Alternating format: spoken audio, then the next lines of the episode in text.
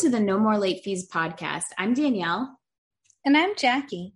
And we're just two best friends and ex Blockbuster employees rewatching some of the best and worst movies from the late 90s and early 2000s. We did it. We made it to our one year anniversary. Yay! So exciting. That was like the bare minimum goal we kind of set out for ourselves. And we're here. I, and we couldn't go ahead. No, I was just gonna say I I don't I guess we have to set new goals. yeah. Reach higher in 2022. yeah. season two. So welcome to season two. We did it. We made it to our one year anniversary. And we couldn't think of a better movie to celebrate and kick off our second season than the 1999 teen rom com Drive Me Crazy. Ah, it, it it's important to state that this movie is a quintessential Jackie and Danielle movie. So it is. It it didn't it it was a no-brainer to do this one as our season 2 opener and anniversary movie. But before we dive in, let's get into some housekeeping. Housekeeping. if you love the podcast and you want to support us, we wanted to give you guys a few ways to be able to do that. Yes, one is you can become one of our Patreon besties. You can gain access to exclusive content, stickers, Ask Me Anything's polls, bonus videos, live Spotify playlists, and our newest segment, Closing Time, where we kind of just chill out with some of our um, past guests and friends. So just head on over to patreon.com slash no more late fees. And gas prices being what they are, money is tight, no worries. You can actually help us by writing us a review. Did you know writing a review and or rating us helps us get more listeners? Here's a great one that was actually left on Podchasers.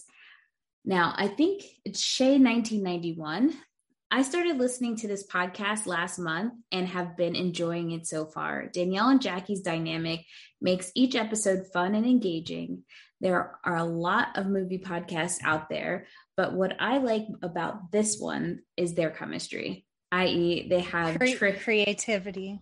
Oh, I can't see. I saw C and I made it work. Okay. What I like about, there we go.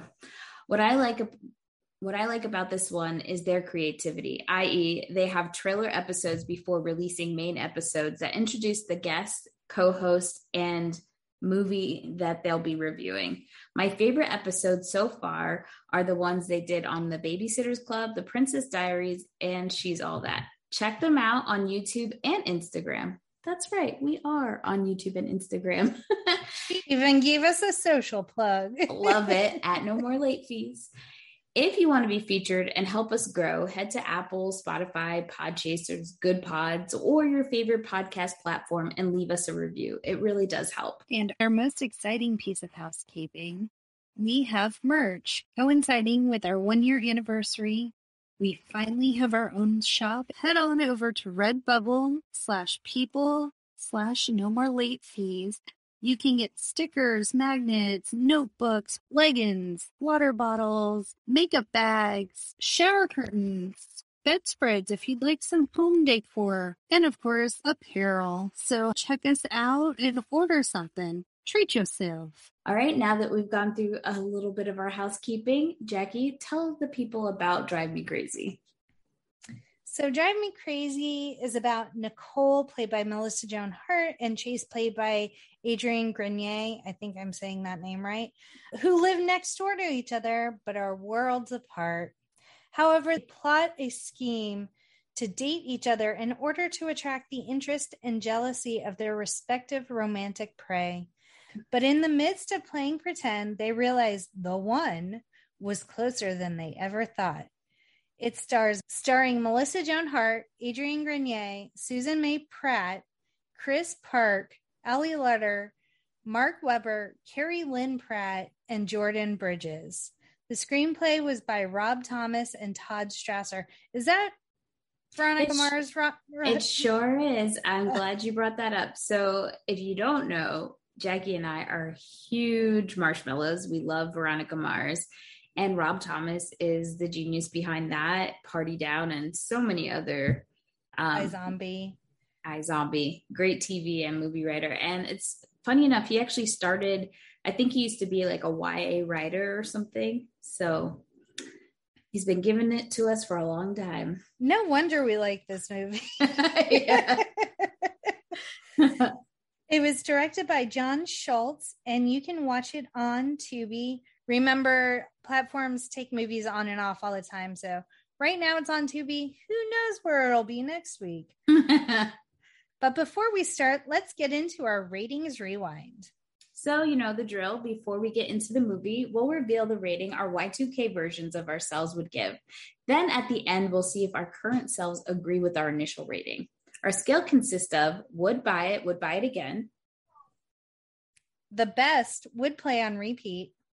Five day rental. Would watch again. Two day rental. Okay, but nothing to write home about. And same day rental. Trash. Straight up Alicia, is that her name? she is a garbage human. Yes. Same day rental with her. Yeah, 100%. All right, Jackie. So, what is your Y2K rating? Y2K Jackie obviously loved it. It mm-hmm. is a would buy. Yes, yeah, same same here. But if you agree with our Y2K rating or absolutely disagree with our Y2K rating, head to our Instagram, Twitter, Facebook, YouTube, or TikTok. Leave us a comment, DM us, and let us know at No More Late Fees. Now, I think we saw this movie, was it after Homecoming? Because it came out in October. Yeah, it would have had to have been after Homecoming or senior year. Yeah. Oh, good times, great memories. well, from a box office standpoint, hmm, see, I feel like this movie in the teen genre of things from that time period, because it came out in 1999, it gets overlooked a lot. I think now, mm-hmm. as time has passed, you see more people talking about it, but back then it was never really considered like one of the teen movies that everyone was obsessed with. Um, I'm glad to see it's getting its due because it was decent. It was. It's a fun movie. Yeah, toxic toxic is all get out, but yeah. it was a fun movie. And I did have the movie poster from the movie theater on my wall, pretty much until after. So the budget for this movie. So the budget for this movie was eight point five million dollars, and it made about twenty two point six million dollars worldwide. It Not opened, terrible. No, no eh, you know, it had a small budget, so it was able to make it it recoup it back. It opened the same weekend as the movie Three Kings with Mark Wahlberg and George Clooney. It opened in 720 fewer theaters than that movie, so it wasn't even a, like a full wide release. It seems, and it opened at number six here at the U- in the U.S. for a weekend gross of about almost seven million dollars and then it went to went on to gross about 17 million dollars in both the US and Canada. And about another I think 4.7 million internationally for a worldwide total of 22.6 million dollars.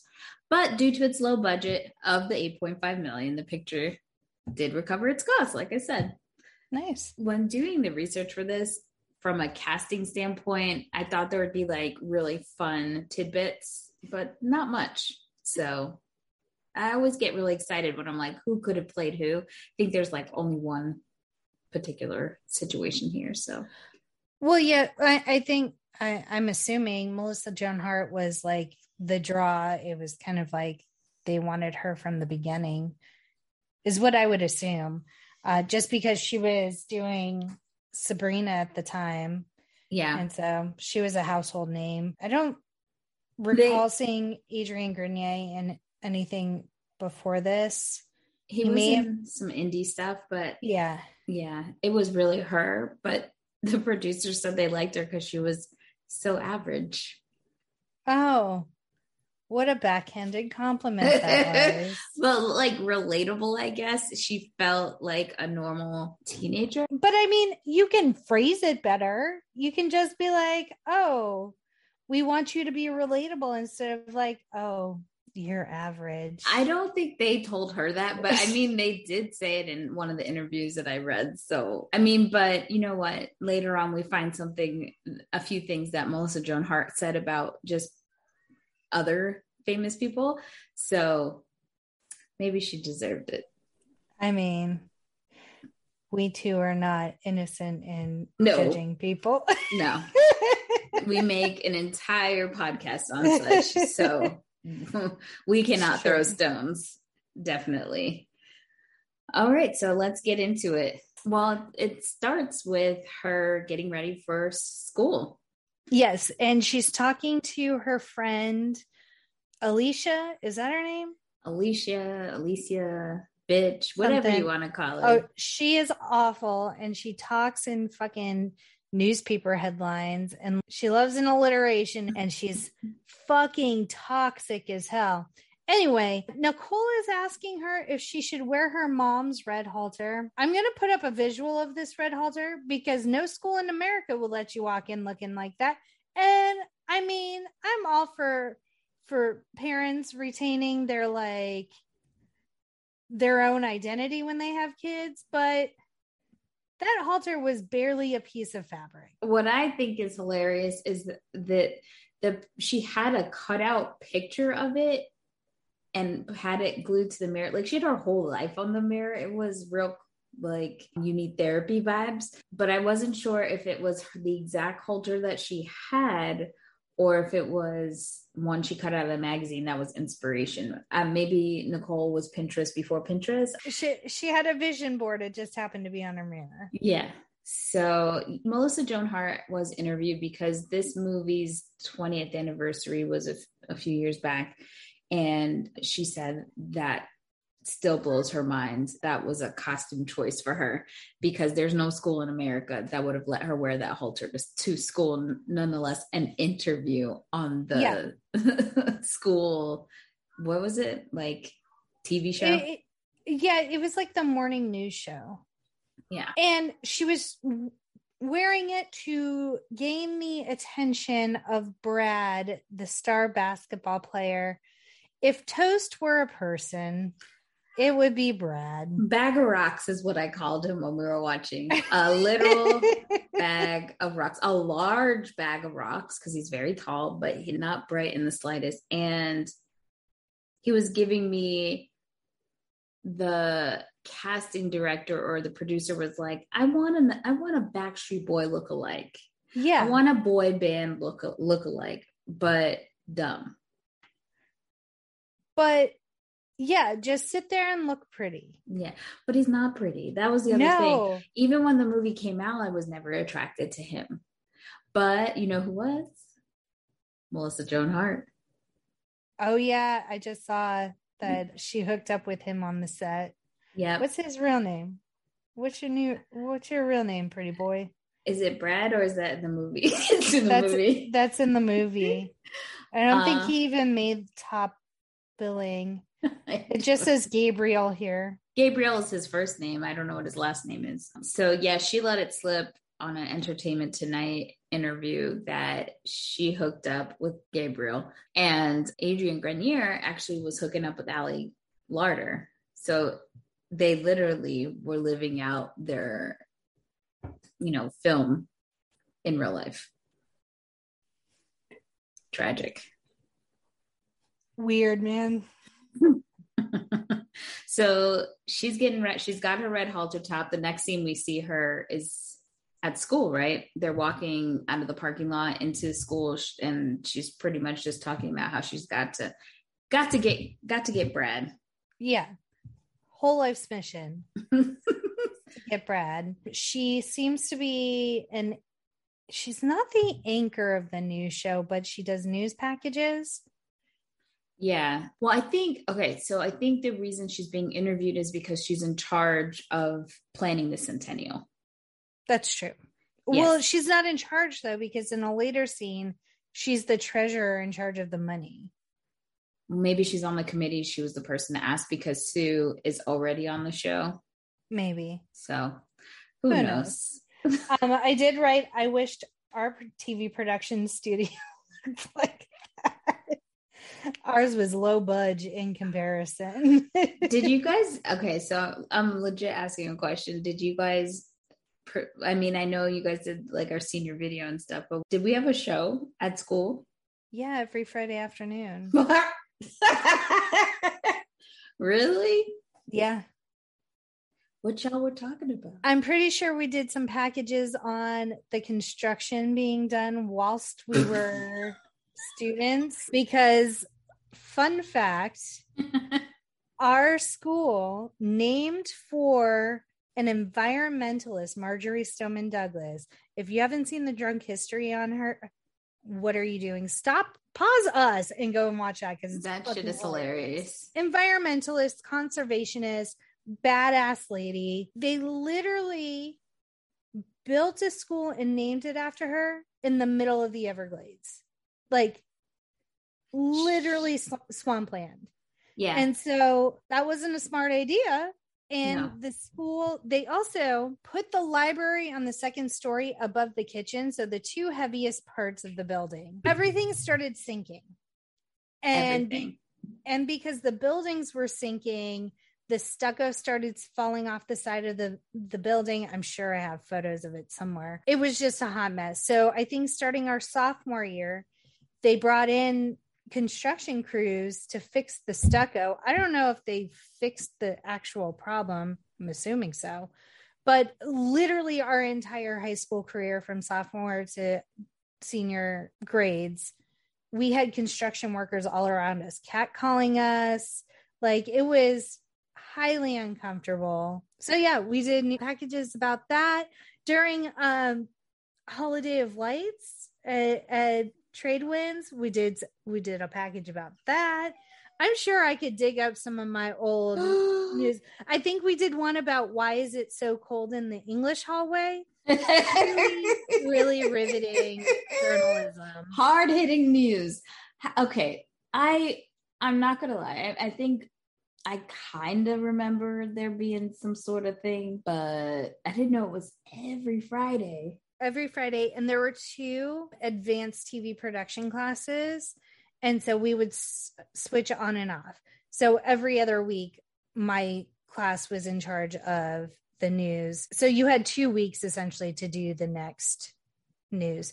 But, and everyone had roles like I, I, I subbed in for anchor a couple of times, but mostly I would I was like a reporter and I was the one on camera. I feel so bad. I was not supporting you.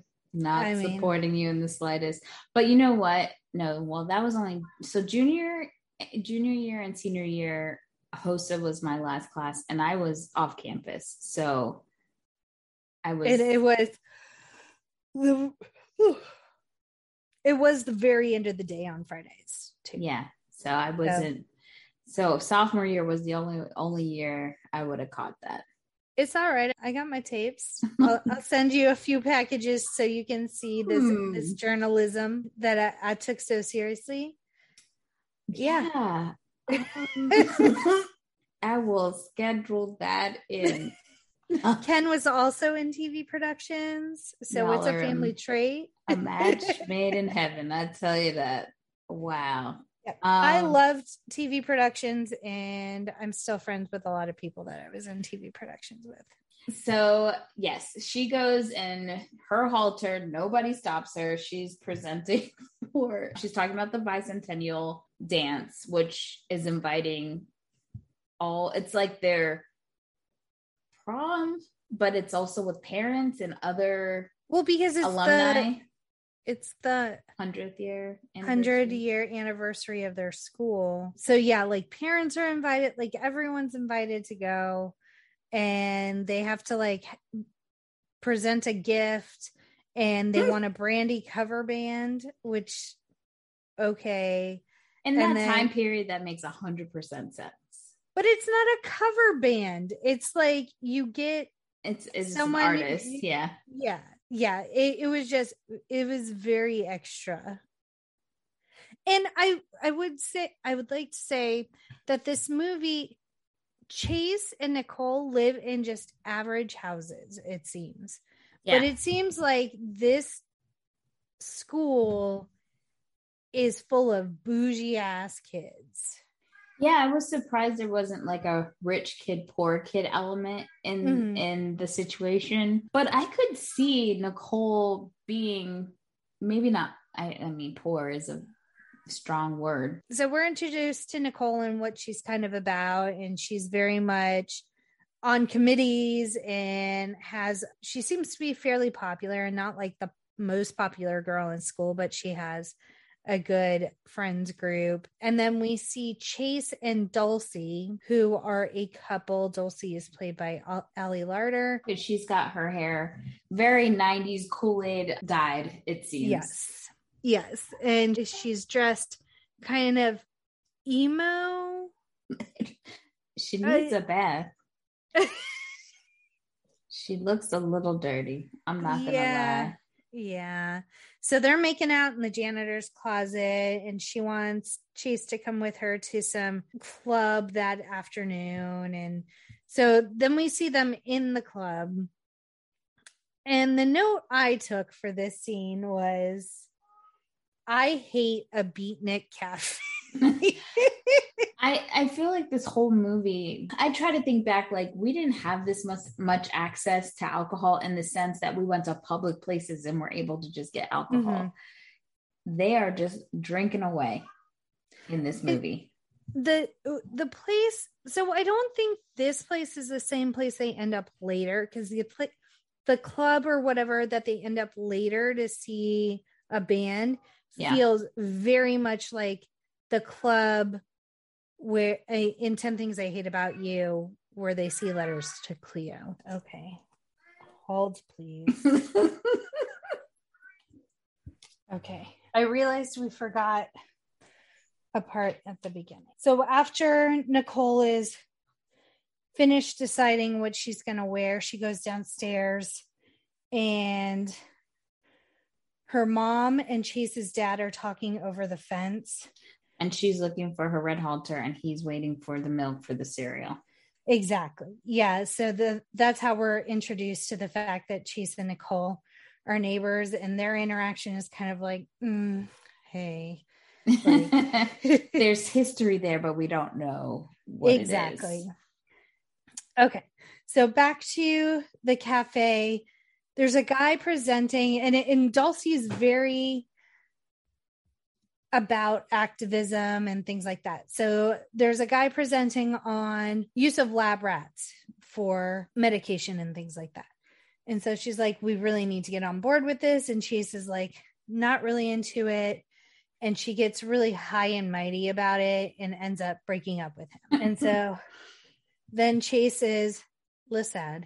And that scene where he's walking around with the, the turtleneck on, which I'm like, is it cold enough for this? What's happening? Who knows? He's just walking around with that like a turtleneck pulled up over his face.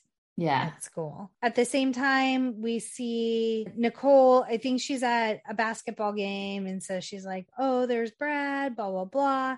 And then we're introduced to designated Dave, which is just Dave, but he is the team manager for the basketball team. And he also we find out later that he drives his i'm assuming his own car to help people when they're drunk. So they don't drunk they don't drink and drive. So dave comes over to alicia and says that he needs to talk to her which makes nicole a little scared because there is a like there's something that happens when they're talking to each other because she's going on and on about Brad and pretty much that she is the gift like the only choice that he could make and then Nicole's friend Alicia corrects her and says the only choice and then Nicole retorts well you said you weren't interested which is a very important detail that will come up later Yes. So she does get a little nervous, and you know she's you, you after learning that detail, you learn okay, maybe she's nervous because maybe Alicia he likes Alicia or Alicia, whatever her name is.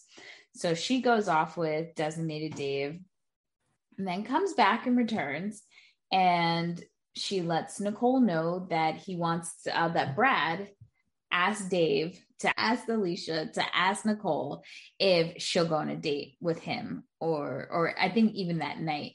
And Alicia's bitch ass says if he wants to talk to her, he needs to be like have the balls enough pretty much to come and, you know, ask Nicole herself. Mm-hmm. Which, if she wasn't nor a shitty friend, I would say he probably should, but I don't think I would have said that. Just be the inter, you know, inter in between person and let these two losers figure it out. But what a jackass she is. Yeah, and there's also a scene. When do they do the sprinkler stuff? It's pretty, pretty early, early on. I I want to say that might actually happen before Dulcie breaks up with Chase. I think it happens that yeah. first day of school. Um, so everyone's like out on that school looks massive, by the way. It looks like 10 Things I Hate About You level school. Oh, okay. So remember when we were watching the movie and I said, Where was this movie taking place? Mm-hmm. And then I looked at the basketball team and said, there's not a lot of black players on these teams. I said, I bet you they're in Utah. Tell me why they're in Utah. they filmed the movie in Utah. Y'all looked at me like I was crazy, but I was I was peeping game. so it it was weird because they do have a few um, diverse characters that have some speaking roles. So it's mm-hmm. not the worst but I think I was just looking at the basketball team and just saying, "This don't the math is not mathing here."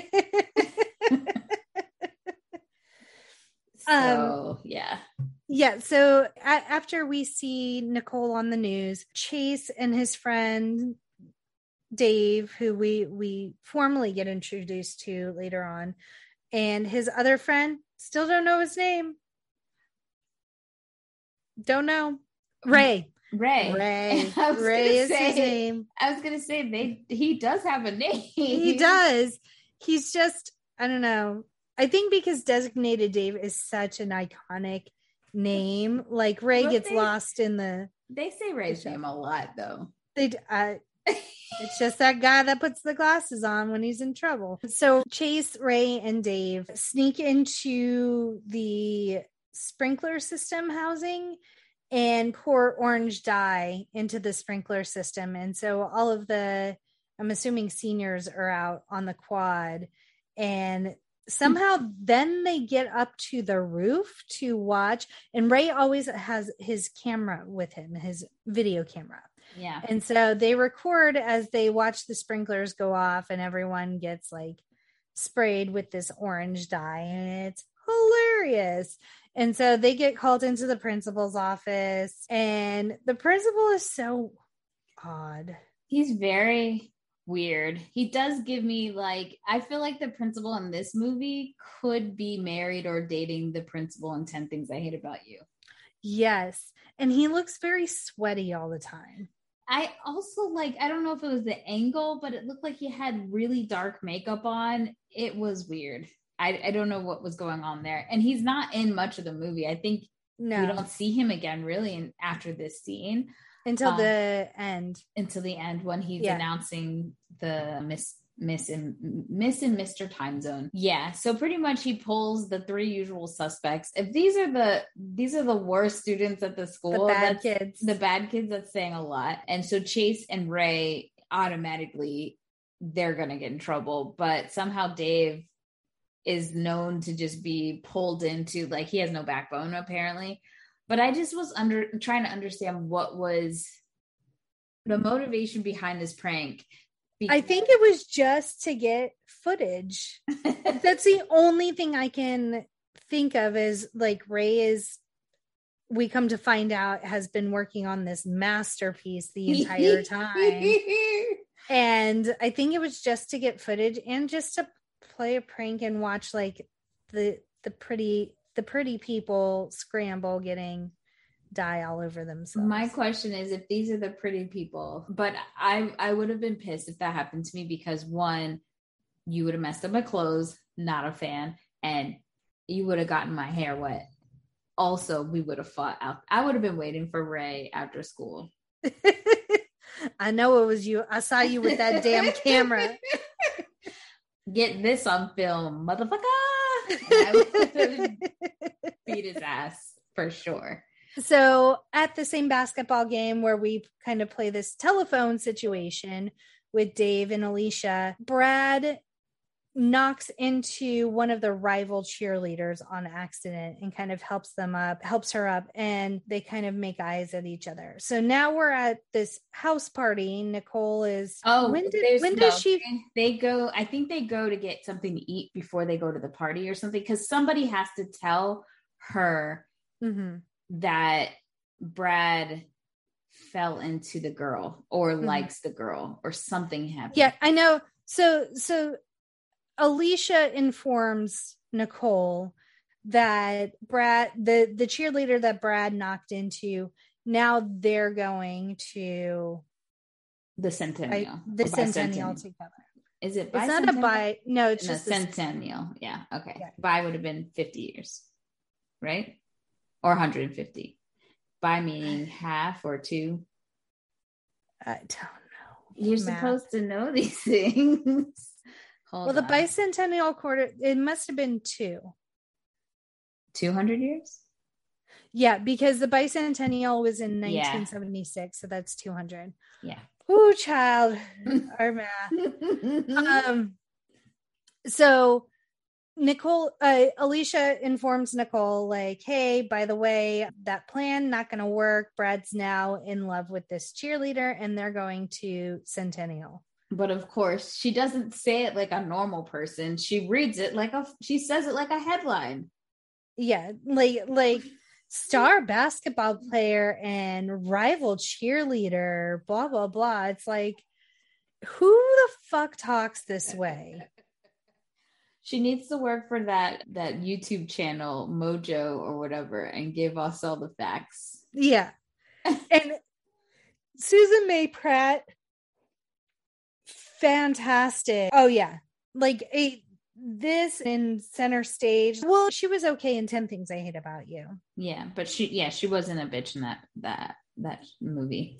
Yeah. So now we're at the house party. Nicole is upset and pissed off and all the things. They're playing Never Have I Ever. And it seems like they know Nicole a little too well because they're pretty specific with their Never Have I Ever. Yeah, they're not nice to her. No. They're- it's like they're all enjoying making her suffer. And at this point, she's not even really playing the game. She's just really she at one point she throws caution to the wind and she just throws back all the drinks. yeah, she straight up grabs the pitcher of whatever they're drinking and drinks straight from the pitcher. We do learn that she's kissed a girl, Uh-huh. that she kissed Chase at the Mhm. skate skating ring back in what fifth grade, and she's used a toy with Mhm. batteries to please herself. Some people that we know m- implied that maybe the producers were calling her a slut. And I said there will be no slut shaming in this house. And whatever Nicole chooses to do if she explores her sexuality is her goddamn business. But that person wasn't saying that they believed that she was a slut. they said the producers and the writers and directors were setting her up. There was Get off I've that counter. Get down.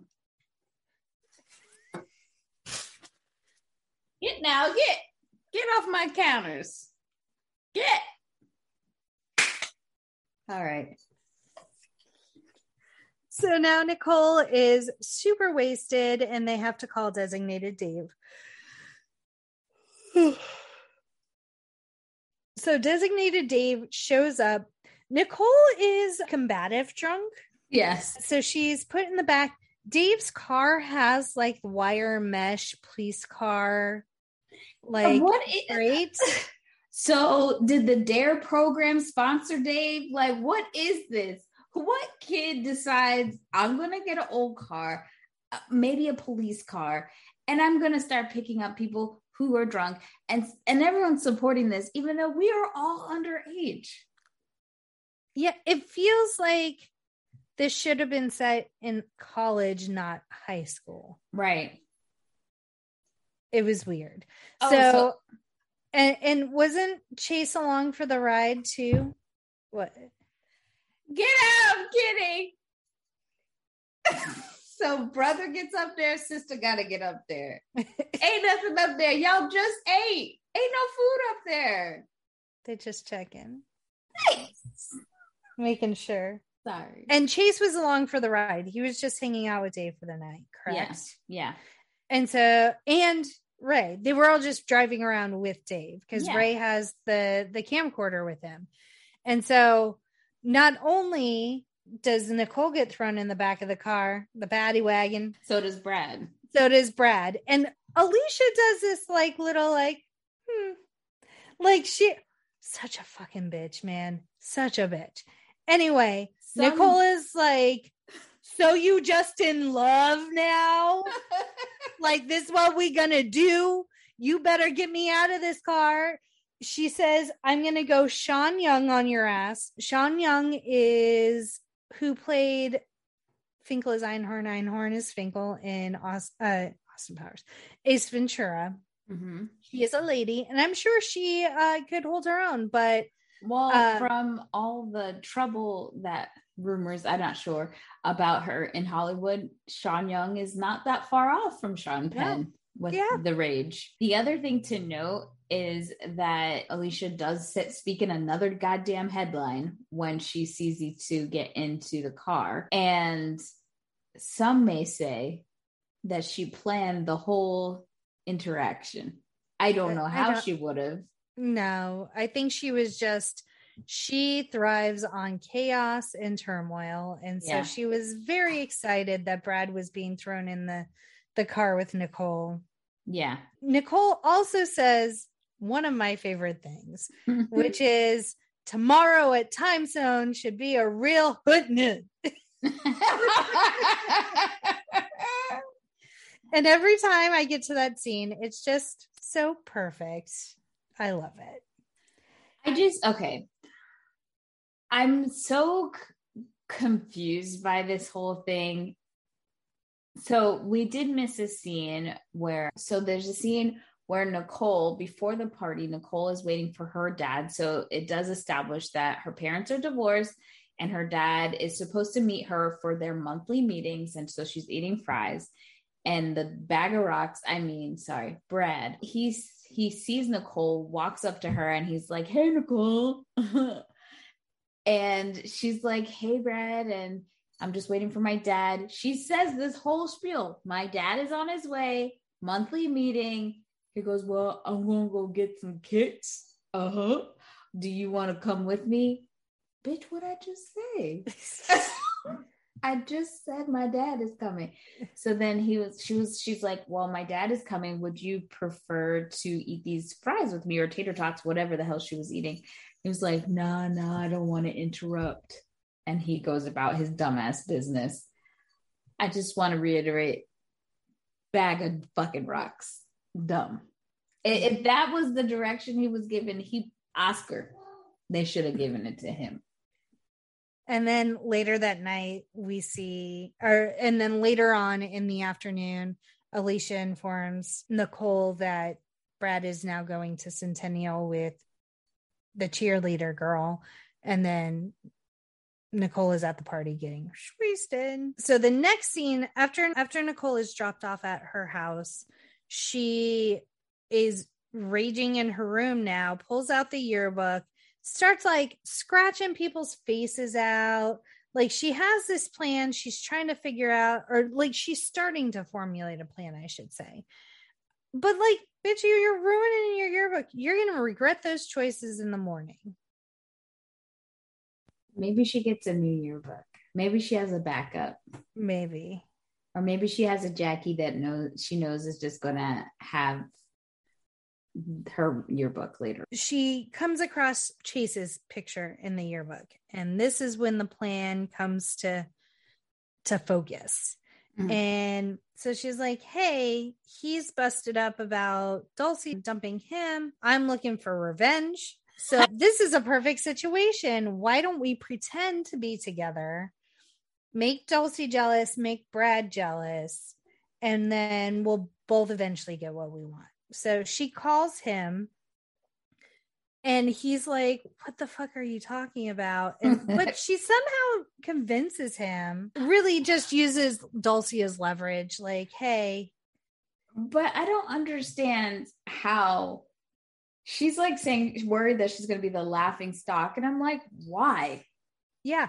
And I, I don't get it. It's not like her and brad were not together. He didn't Yeah. dump you in some like really embarrassing way y'all weren't even talking y'all weren't even talking y'all weren't even talking nicole baby girl he won't even sit and eat tater tots with you just delusional as fuck. This is the premise. The premise when you think about it. Like Dulce Dulce and Gabbana makes sense. but not this shit. Yeah. Well, and I really like that they're talking on the phone in this scene, but they're looking at each other through the window because their their bedrooms face each other because they're next door neighbors. But Right. they're still talking on the phone. yeah. And afterwards, when she said her piece and like mic drop, she literally try I guess tries to set the phone on the windowsill and it just she Falls she just- over. Yeah, it just falls out the window and she goes to bed. And that's another excellent cinematic touch I love. that she just she she takes her clothes her shirt off and heads to her bed and passes out doesn't take her makeup off and when you said next door neighbors it reminded me that's in whatever it takes didn't they have a similar scene where they were talking across the houses Yes, I I haven't seen whatever it takes in so long, and so I'm eager to do that movie because I'm trying to hold off until we actually do it to rewatch it. But yeah, it, it's a it, it's a pretty similar present premise to this. Movie. Yeah. just more parties are involved in whatever it takes. yeah So the next day, we get this montage of Chase and Nicole going to the mall. my favorite scene i don't know if it's the combination of the song these cats are out here okay? What are they doing? There's a drill up there. There's all sorts of things that can cut their little paws. They're very gentle. oh jesus. Something is up on they are very interested with something on the counter today. Sorry. So i don't know if it's a combination of the song that they fall into the gap the colors i love how in the back of the elevator there's like this sunrise or like orange situation. I love what chase is wearing. I would have to say and i, I did see a lot of discourse about this this makeover is the worst makeover ever because chase looks so much better before this Stepford Wives makeover that he gets. I liked his hair all shaggy. And Melissa Yeah. Joan Hart agrees. She said she did not like the outcome of his makeover. Yeah, it was just too too far the other direction. Like they combed his hair and give him a weird part. Like Yeah. it just didn't. They should have just left his hair. Yeah, left his hair alone. And I I chose this background behind me of them having one of their dates after his makeover, but I thought Adrian Grenier was delicious. Beautiful human being. Chef's kiss. So this is just me pretending we're on our date. Do you want to look at him? Smile. Wait, which way? That way.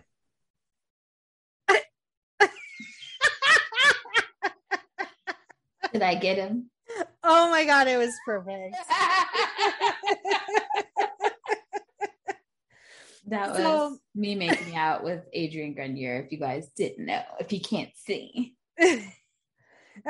Watch on Spotify or YouTube because it was delightful. Um, now it's another. it's all right. Sorry. Let the narcolepsy come out. Now it's another basketball game. Chase is with them. The dance team routines. okay, can we? Okay, I saw this on the interwebs. Did they not have? I know the budget was low for the movie. But did you see the picture of the cheerleaders? It looked like a Walmart mashup in that bitch. I they literally- were all wearing different outfits. It was bad. That's what I said. That dance routine was weak. Why weren't they in coordinating outfits? like at least choose a color palette. It was weird. It was weird. Somebody was slipping that day on the job. Y'all don't got budget for this. Gap, I feel like the Gap was sponsoring this movie where Yeah. Because they got the coordinating glasses and swim trunks later. Yeah, and Nicole was wearing a khaki skirt and I know Mm. that green shirt was from the Gap line. You can't tell Yeah. me any different. So we see Chase, he kind of gets into the basketball game. He's like doing the go fight, win, cheers, and chants, and he's getting into it and doing little dances and stuff. And so he's just enjoying himself, having a good time. Dave seems a little put out that Chase is with. My it, so the way that Dave finds out that Chase is now a part of the Pod People crew, he goes to go wipe up the sweat off of the basketball floor, and he looks up and sees his boy And he's the just like- time of his life. Oh, oh. It's so sad. I think when I first saw this movie, I felt so bad for Dave, and I was like, "Oh, Dave." But now that I'm older, I'm like, "Get a life, Dave. Get a life." and I wrote counterculture is the same as mainstream. It's still a click, just in the other direction. So, like, Yeah. They get on to chase, like, you've become one of them, you've assimilated. Well, like, the three of you were a clique You guys are doing similar things and are similar, Right. similarly minded. It's just he went the other way. Like, Well, I think so. What ends up happening sometimes too is that, especially that transition from elementary school to middle school, there's this split that happens in elementary school. Yes, there are kids who get made fun of and there are cliques, but it just becomes a little bit different. And I think it's the hormone factor who becomes pretty and cute, who people are attracted to and who's not. And I think the they bully or ostracize certain groups of people and so those groups of people become friends and they make fun of the other group of people but it's because they were originally probably ostracized in the first place i don't think it's just like this natural you know split and they're just hating on each other i think one group is probably not nice to the other group and and and purposefully excludes them and then yeah. they counteract that by saying, Well, I don't need them and I hate everything about you. It's counterintuitive, the whole process, but I, I don't think they shot the first fire, I guess you could say, Yeah. unfortunately. So I also noted we never went to basketball games. Girl, I didn't I don't no. Well, okay. Okay, that's not true. I did I did go to one basketball game. And I think it was the girls' basketball game. And I did go to one football game. I don't even know who I went with. I think I went to two football games.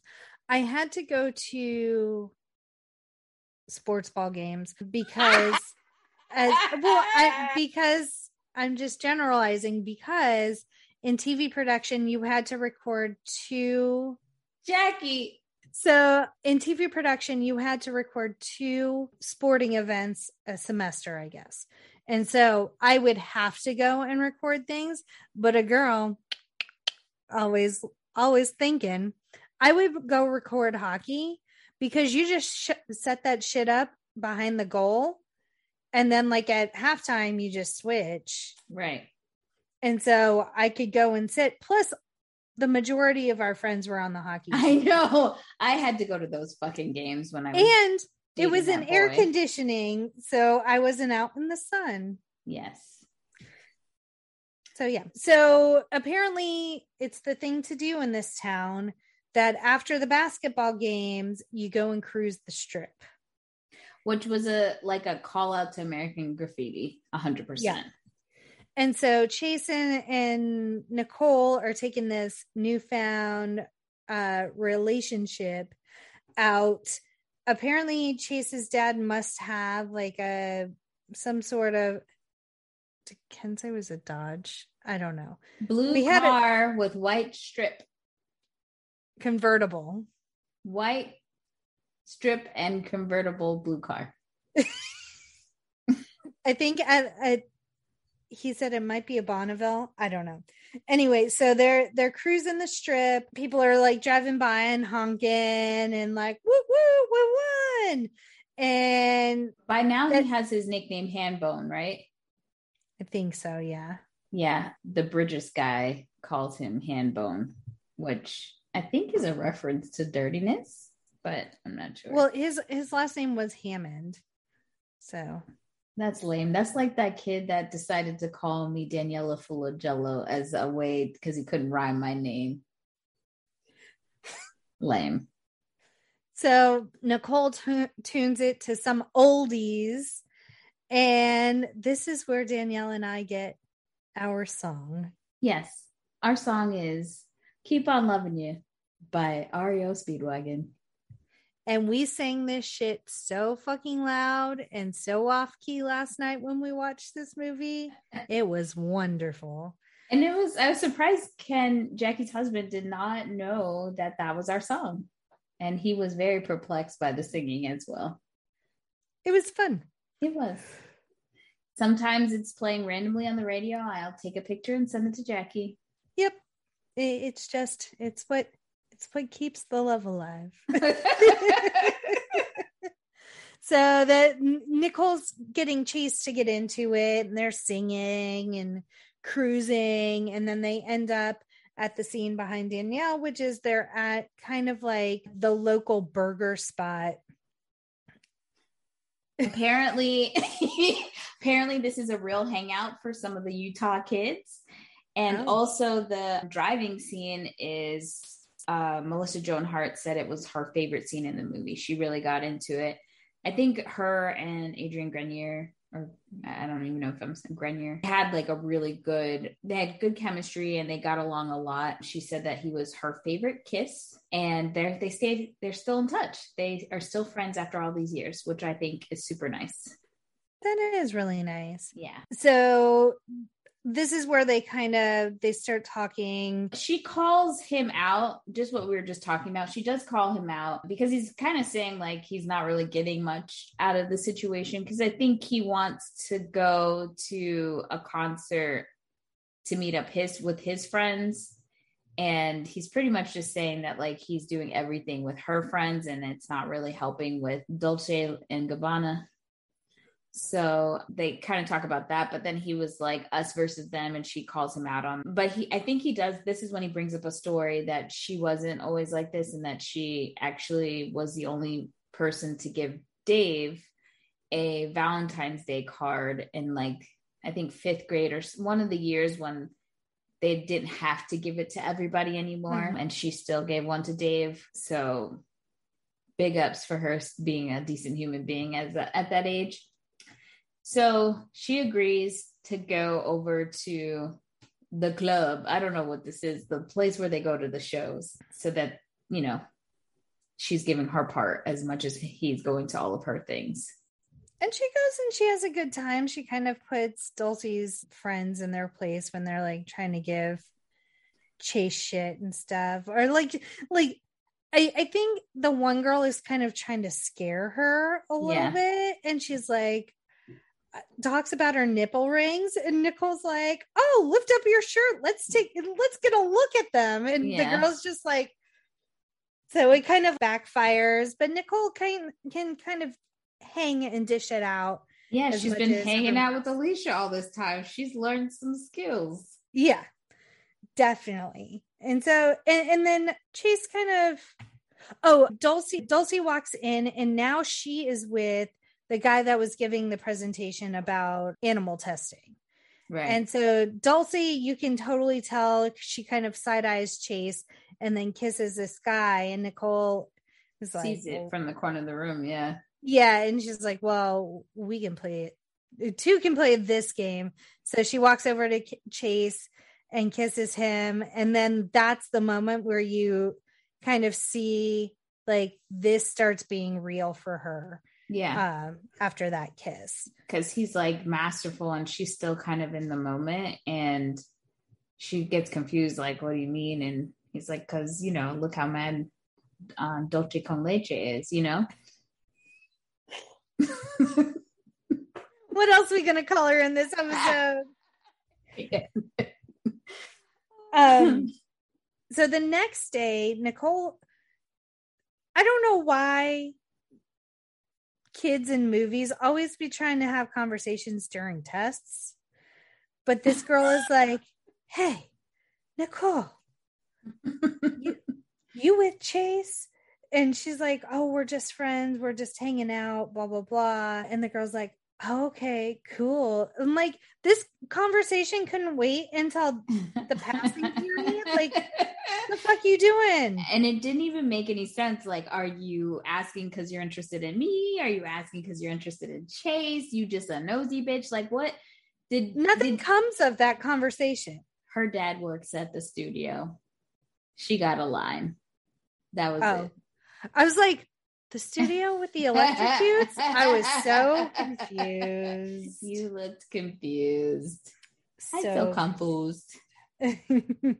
so the next scene is apparently Nicole's dad is an avid air ballooner. I don't know what you call those people. That Yes. sounds derogatory. Not those people, but like people who are avid balloonists. He doesn't make balloon animals, he flies in hot air balloons. Yeah, don't know what that was about. I don't know if he just is a traveler, but he's a good for nothing father. And unfortunately, he's played by a good for nothing asshole guy. Women. Yeah, we don't have to go into it, but if you don't know, he played the dad on Seventh Heaven and had some awful, I can't even say allegations because he admitted He fully to admitted to him. Yeah. Yeah. He is a, a beyond a garbage human being. Yeah. He is scum of the earth. And yeah, it's upsetting that he is in so many things that we love from the Yeah. 90s. So And- she, Sorry, Yeah. and he's the funny thing is that he's married, and at this point in time, and the when this movie was made, he's married to the girl, the woman who plays Nicole's mother.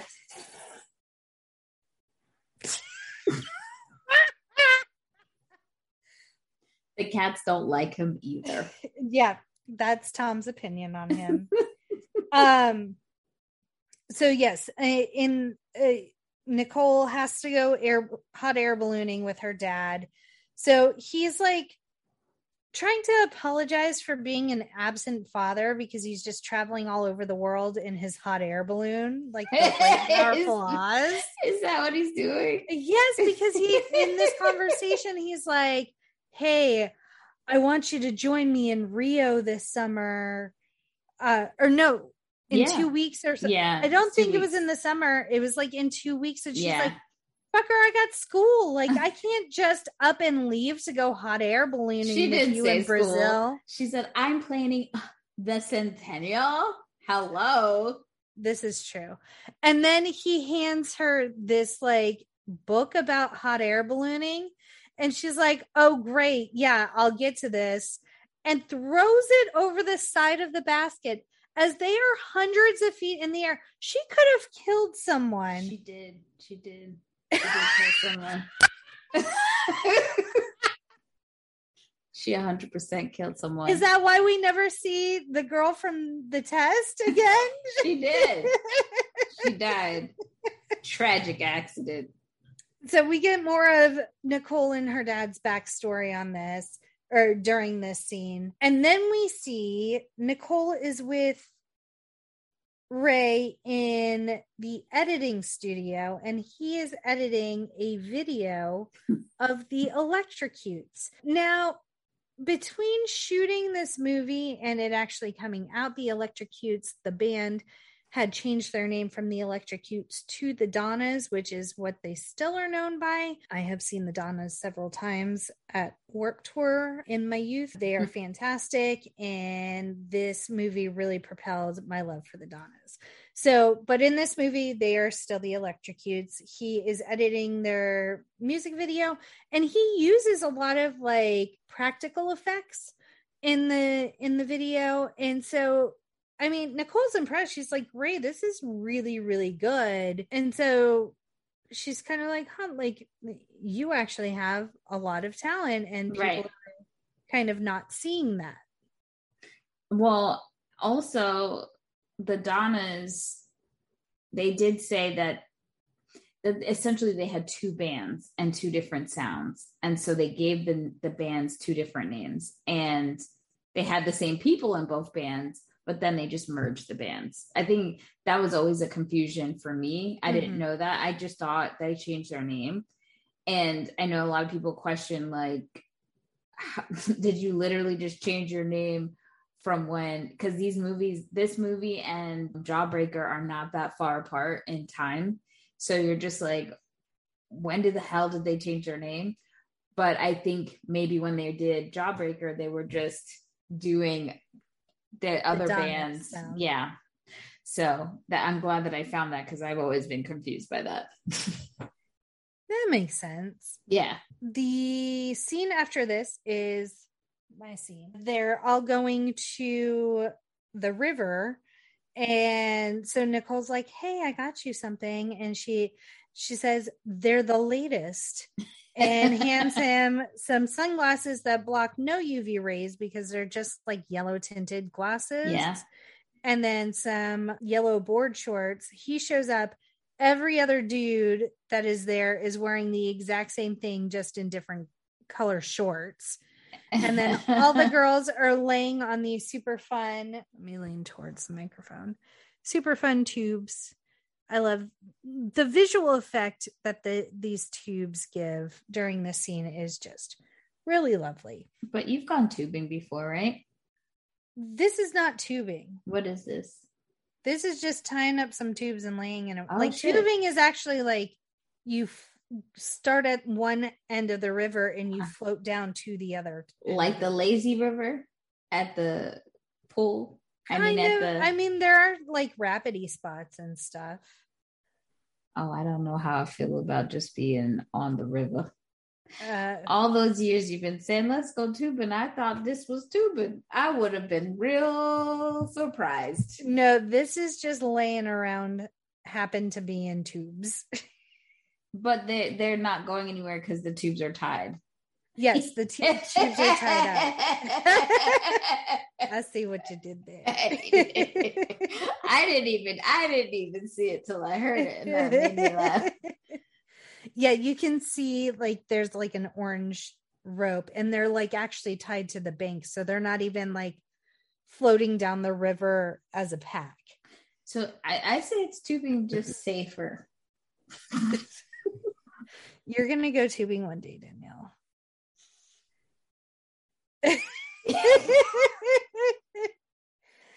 Anywho, so after the girls are done tubing and they're now on shore, Chase and Divine start having this conversation about how D used to be bovine. well, so he calls her Bo, and she's like, "My name was never Bo. I love a bitch who will stand up for Mhm. The disrespect. Her last name is Vine, and she was overweight. And some stupid boy thought it would be clever to call start calling her Bovine. She lost some weight, and you know, she- I guess developed in other places. I, I'm not sure. She got taller, whatever. And then she just said, "Oh, it's Divine," and changed her own name. But do we ever know what her real name is? No. Damn. Although I I I love Keri Lynn Pratt. Like everything from the 90s, I watched her and I think she was in Cruel Intentions too as well. I just always really enjoyed her as an actress. So, but she kind of calls Chase out and she's like, Isn't this what you're doing? Is kind of assimilating and like Yeah. changing your persona to fit in. And so he's kind of like, huh. So she kind of puts him in his place a little bit with that, which I I enjoyed because he was kind of getting a big head because he was hanging out with all the dudes and, and Yeah. bros and stuff. And She grounds him called- for sure. yeah, being called hambone, but she she brings him back to earth. And then Then, like everyone's getting ready to pack up, to go. But at some point, Alicia, because Brad's new girl from the rival school is quote unquote tubing with them, and Alicia and her are just by themselves. And so Alicia's like, Can you believe that Brad is a family? They seem so normal that they are religious nuts, pretty much, kind of like a, a cult. They're in a cult. Yeah. Which now that we know that this was Utah, it may because I was like, why would we go out of all the rumors and the weird things you could come up with? Why why would you pull that? But now that we know it's Utah, it makes a lot more sense because there are certain religious affiliations there that could be deemed overzealous. Yes. I'll, I'll, say that. Yeah. So Kathy, the Brad's girlfriend, is concerned, and we mm. find out later how the ripple effect of that. And then Nicole is getting ready. Everyone's packing up, and then one of the girls just says, "Oh, look at Chase messing around with some little kids or whatever with a super soaker." And she pretends, oh gosh, what am I going to do with him? But she obviously adores that he is playing with the kids and stuff like that. Yeah. And do they go to a party after this? No, we kind of got things out of order again because after this is when when she goes to the electrocute show and then does the kiss to piss off Dulcie. So I'll have to re redo that and the valentine's stories then too yeah so the next day they're at school and everyone's kind of smitten with Chase now. Everyone's noticing him. Yeah. Oh, that, that interview thing. Oh, so I wrote the whole thing down. You ready? Yeah. So they they asked him what what is the perfect date or the perfect girl to take on a date? And he says She's the kind of girl who will call you on your bullshit. She's not afraid to dance. She offers to pay. She doesn't decide before a date whether she's going to kiss you or not. She's not completely earnest, yet not completely ironic either. She orders dessert and she can be ready in 10 minutes. That first half of the list is everything that Nicole has done thus far. Yeah. Yeah. So. And in this moment, he's talking to these very young girls, right? And they're interview. I guess they're interviewing for a name, uh, a newspaper, their journal, their mm-hmm. diary. I have no idea. In this moment, I believe Nicole is looking up because he's in in the actual school and she's sitting outside having a centennial meeting and she's looking up and she sees him and she's daydreaming. Mm-hmm. Um, and they're talking about the budgets and she's like, "Oh, I'll go get it later in my locker." And that's when they're like, "No, go get it now, bitch." So you could say, you know, see, she's completely smitten, and Chase is smitten, but maybe not acknowledging it at at this point. But like mm-hmm. you said, he gives this whole list of everything that pretty much Nicole has done. Or I don't know if she could be ready in 15 minutes yet, but or 10 minutes or whatever. But yeah. Can't get everything she, on your list. She does have a trapper keeper five star, or someone has a trapper keeper or five star first gear in the scene. I made note of it. So then the next scene is Nicole's talking to her mom about going to Centennial with Chase. And her mom's like, Oh, he's a he's too tall for you. I'm like, that mom is sus. She got ulterior motives. yeah, because she couldn't really say anything bad about him. okay. So yeah, that is a suspicious thing that happens. And Nicole just brushes it off and she's just like, whatever. Dun dun dun. Yeah. So now they're at a party together. And but they kind of like they walk into the party and they kind of separate and Chase goes to talk with the bros and and Nicole is talking with Alicia. There are butterfly clips in the scene, so 90s. Brad's trying to dance at one point. Oh, bad. not great. Oh, because scene- Kathy has broken up with Brad. And Brad does tell Nicole about this. He's like, I'm Lutheran. His best line yet. Bag of rocks. And Nicole is wearing white eyeliner in this scene. So nice. This whole scene is so 90s. And I think there's Oh.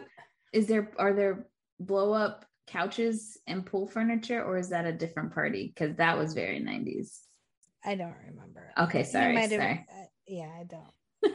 We're barely keeping the timeline together. So Nicole is across the house, and but she can see Alicia talking to Chase, and so Alicia asks Chase to take a shot, and then I guess she's holding the lime in her mouth, and at the last minute, I think she kind of alley oops him, and then he ends up kissing her. but it's then- like a long ass kiss he had enough time to like remove himself from that situation and he didn't but he was very drunk Yes.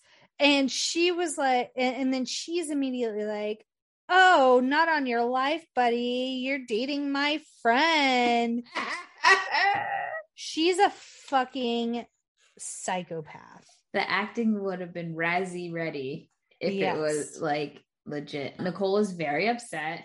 Chase chases her as she walks out. And At the same time, Dave is has been called. He's talking to Ray in the car about how he needs to go and meet daughter Judy. right. who is this online girl he's been talking to and has agreed to go to Centennial with him. So then Divine and her boyfriend come out. Her boyfriend's wasted. And she's like, Thanks for getting us, Dave. I can't drive his car. It's a stick. And he's like, I'll show you a stick right here. And then she said, I meant a real car, not a matchbox. and he becomes very violent. Oh. yes. I, you know what's so funny? All the years that I've seen this movie, this was the first time the violence that, oh,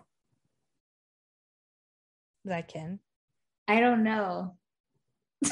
so yeah, Dave pulls over the car and like tells the guy to get out because he's being so verbally abusive to D and looks to probably start getting physically abusive. The boyfriend punches Dave. D maces him. No, he doesn't just punch Dave. He punches Dave, throws him, knocks him on the floor. He kicks him. He spits on him. It's bad. Yeah. And so Dee maces the boyfriend, and Dave's able to get back in the car and kind of drive away with D and leave him on the side of the road. So that's kind of all we see of that scene.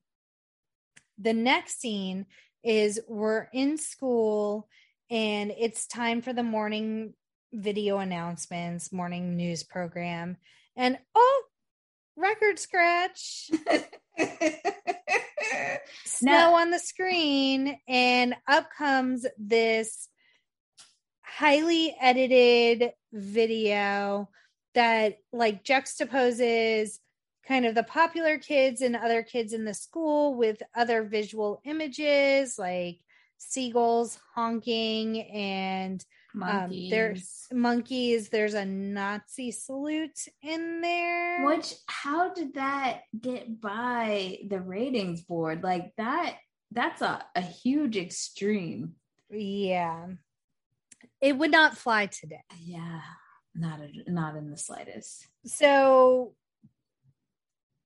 and and ray just did this as like kind of a production of y'all think you're so individualistic and doing such novel things and really you're just like everyone else and conforming in some form or fashion. And so ray gets pulled into the principal's office and, and reprimanded for for that. And then after the tape kind of goes fuzzy later in the day they're actually showing what should have been shown that morning and then we get the line we look forward to seeing you there in your No formal wear like dumbest line ever I love when Sue, Mm. they're like, they don't realize that Ray's video is gone and they're going over the schedule. And he's like, on Tuesday, it's it's eight o'clock. At, on Wednesday, it's eight o'clock. Yeah. On Thursday, it's 805. And Sue goes, 805. I just I don't know why that makes me laugh every time, but it does.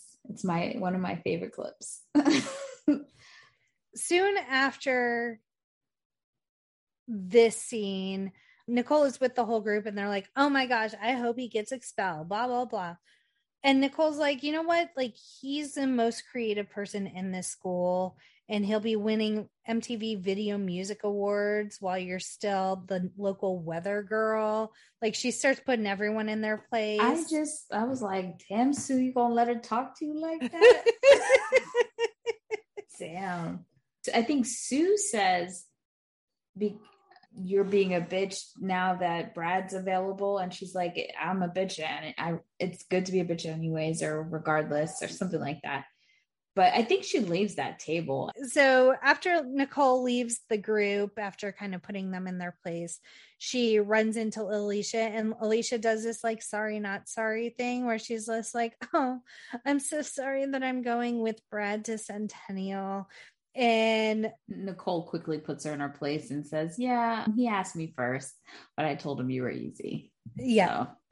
Yeah. So, boom and now it's the night of so how did nicole and and chase get in a fight? They got in a fight because he he made out with what's her face? And That's he kept right. on calling her and she wasn't answering.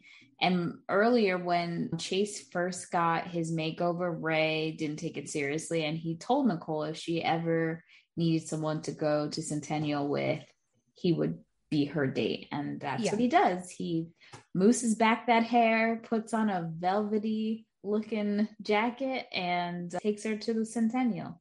And she's having a great time. Like she's, yeah. I mean, she's sad about Chase, but she's not doing it at the expense of Ray. She actually enjoys yeah. Ray's company. And so they're having a really good time. They're just going as friends and like they both acknowledge that. But Chase is not there he Correct. is with Dolce Gabbana at another like animal protest because at some point Nicole does they become lab partners a few scenes earlier and she tells her why she broke up with Chase was because he wasn't about the whole animal protest stuff and so Nicole has to like spell it out for her that hey this is because his mom died of cancer and you know performing these things, procedures, and testings on animals actually help with cancer research. And so it kind of clicks with her. So Dolce gets back together with Chase and she's thinking everything's back to normal, but he's still sad about Nicole. Yeah. And she drags him to another event and I love some, oh, I don't know if it was BuzzFeed or Hello Giggles, like one of these articles says that one of the funniest scenes is that these two have an entire breakup scene of just looking at each other. They don't mm-hmm. even say anything, but it's like, come on, babes, let's go. And he's like, I can't. And she's like, Are you serious? And he's like, I still love Nicole. And she's like, Are you fucking kidding me? Nah, babe. And then he's like, yeah, I gotta go. And then she's like, damn. Oh. but it's all in their minds. All in their minds. It's the best breakup scene I've ever seen. but so it, it's all of that is mentally happening, but really they're just staring at each other like. well, oh, you know what we should do? Can we just look at each other and you take the voiceover? Yes. Okay, okay. okay. So you you be Dolce. Okay.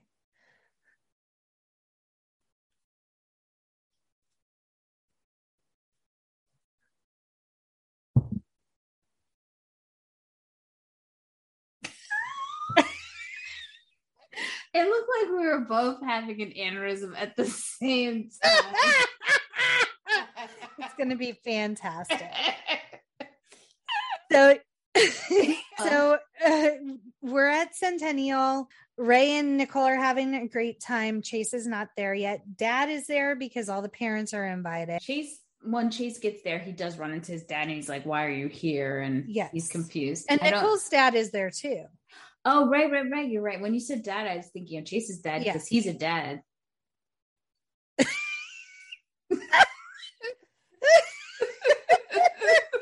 Are you meaning like he's a daddy? No, I like he just mean like he's a real fucking father who doesn't go ballooning across the freaking world, letting his daughter throw books and killing people. R.I.P. Test girl. so Mr. and Mrs. Time Zone are announced. It's Divine and Brad, and they announce the the centennial sculpture donated by the senior class. And as it is unveiled, Chase is at the top. I'm sorry. And he slides down the How did- pole. How did he not get pole burn on his hands? That was a that's a high. He was up He got skills. It's called a stunt man. Oh, and when um Divine goes to dance after they announced the the thingy, the Well, she comes she comes down with Dave. We find out her date is Dave. Yes, thank you. That's what I was getting to. Is uh, we find out that daughter Judy is actually divine, and so Dee went to the dance with Dave, which is super sweet. And so Chase makes his way to Nicole, and Oh, and Dave gets on the mic and says announces Chase being on the centennial gift, which is the the light bulb from Powerline from Yes. a goofy movie. yes, exactly. So Chase slides down with no lube. And so he makes his way to Nicole. While he's making his way to Nicole, actually, Ray's like, Hey, I really hate to do this to you, but I got a dip. So it's like, did Ray know this was happening? Did he Mm. get a bat signal? he saw his friends come down and he saw Nicole's face and he's like, So, Look, I, I'm Gracefully bowing out. yeah. And she was like, It was it was a con, it was a scam. And he was like, Okay, but then who who was scamming you because you're Yeah. in love? Yeah. And so Chase gets uh, to Nicole and she's like, Hey, so now who are we making jealous? And he replies, Everyone. And that's when the band starts playing and it's the Electrocutes and they're playing a cover version of I'm Gonna Keep On Loving You by REO Speedwagon. But here's the thing this dude did not apologize for a thing. No. So he just got pole dancing Burn. skills or pole burn.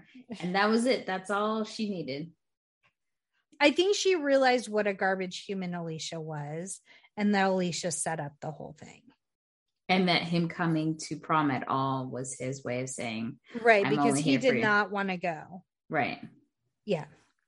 gotcha. So they get home and they go to walk in Nicole's door, and oh, Chase's dad and Nicole's mom are there, and they're like, Hey, we got some news. We're moving in together. Yay. And so Chase and Nicole are kind of like assessing the situation. They're not going to deal with it tonight. Nicole's like, Hey, we got the treehouse. Let's go. And so that's how the movie end ends is them running out towards the treehouse in the backyard where I'm sure they spent many a day together in their youth.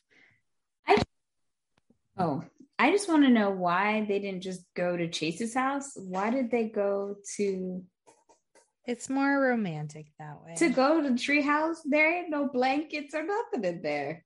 There it might be the treehouse from now and then. You don't know. I, I saw the treehouse in the background look real sketch to me, but I do like how they insinuated that things were going to go down in Pound Town because there were Is that Ken or a cat? just make me laugh so much. You like So- how they thought they, They were well, they insinuated that they were going things were going down in Pound Town because you hear the song um Wham Bam Wham, Thank You Ma'am or whatever. So they got it on. So I, I just want to know what happens after this movie. Do they all move together? they're one Are they big gonna happy last? incestuous family. So gross. It's, it's Not weird. Cool. Not cool. I mean, no one's technically related, but it is. it's a little weird. weird. Yeah. It, it, it- it's similar to that movie with Mandy Moore because I said so, Mhm. where her mom marries. Oh, he's the the awful seventh heaven dad's in that one too. Damn it, damn it. Anywho, let's get into well, some facts. and that, that and that is drive me crazy.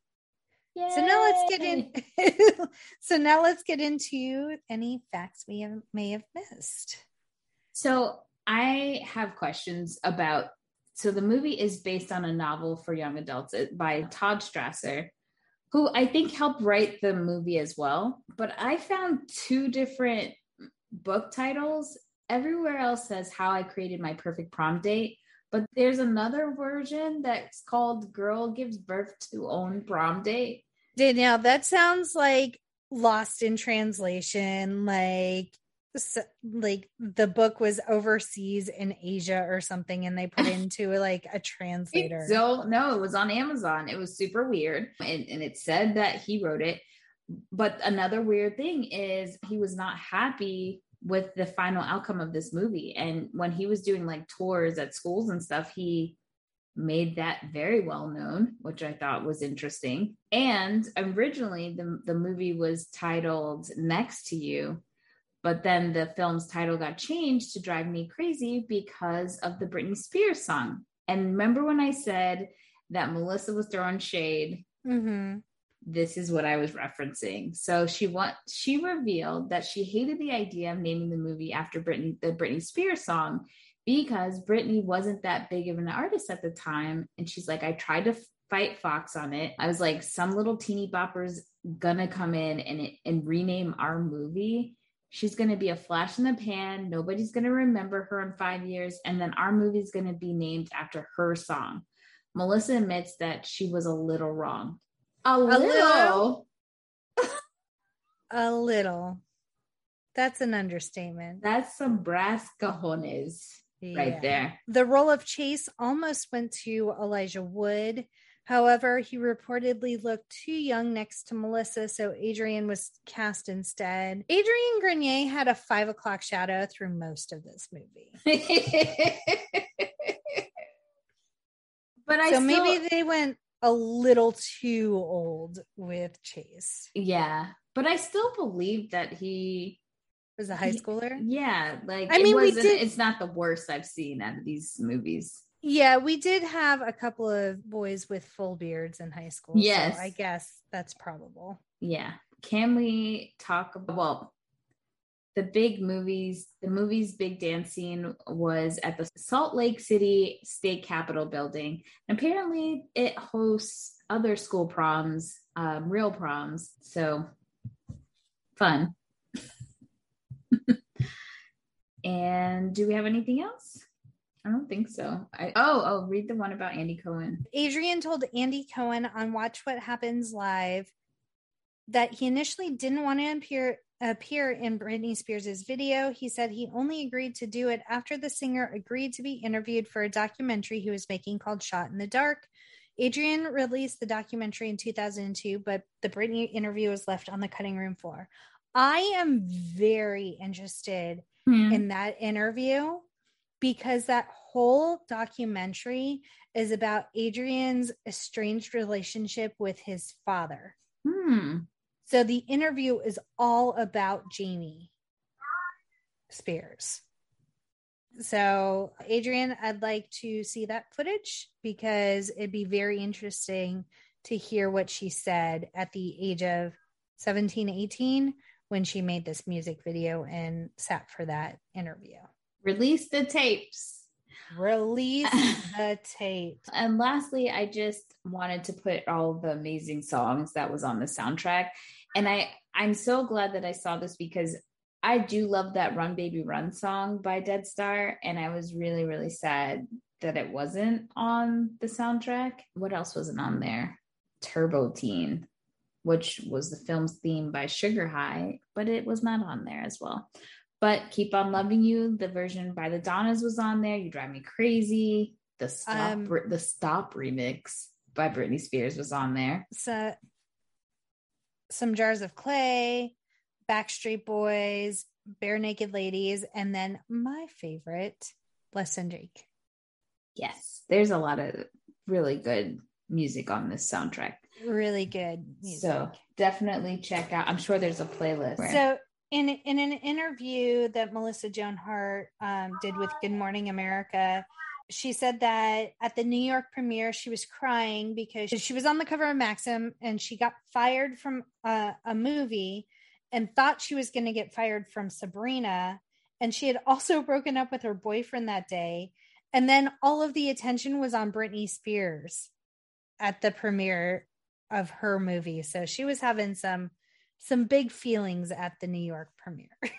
I was wondering if the boyfriend was the guy Gabriel from the movie. Maybe. And when she was interviewed by Entertainment Tonight, they were asking her about because you know when she got interviewed, it was recently about Britney and have they kept in touch and so you could tell she was annoyed that here we go talking about Britney again. Um, 20 years later, still talking about Britney. Yeah. So I'm curious if she really did like Britney. She talks about how like they had to cross paths. She she did tell Britney that she needed to loosen up a little bit and have fun. Like she was only 17 and she was either going to the gym or doing all these things and getting ready for shows and not really being able to be young. And so she did take her out clubbing or dancing or something like that, but I think they got in trouble. So yeah, well, in the making of the video for Drive Me Crazy, because you know I did a deep dive after I watched this movie. um it like it's very obvious that Britney her schedule was tight. They had two days to shoot it, and then she was running off to somewhere else. Like it was, she was on the go nonstop. She was a creative force even back then with the routines and everything. She wanted to have as much control as she could over the brand she was creating for herself, which yeah. I mean, I give her credit too, but I think, yeah, it, it lends itself very closely to being burnt out. Um, yeah. Or trying to find ways to relax in other ways. Yeah. I'm sad. So, yep. So, this movie, I am going to say it does pass the Bechdel test. So, the Bechdel test, to remind you, at least two named women are featured.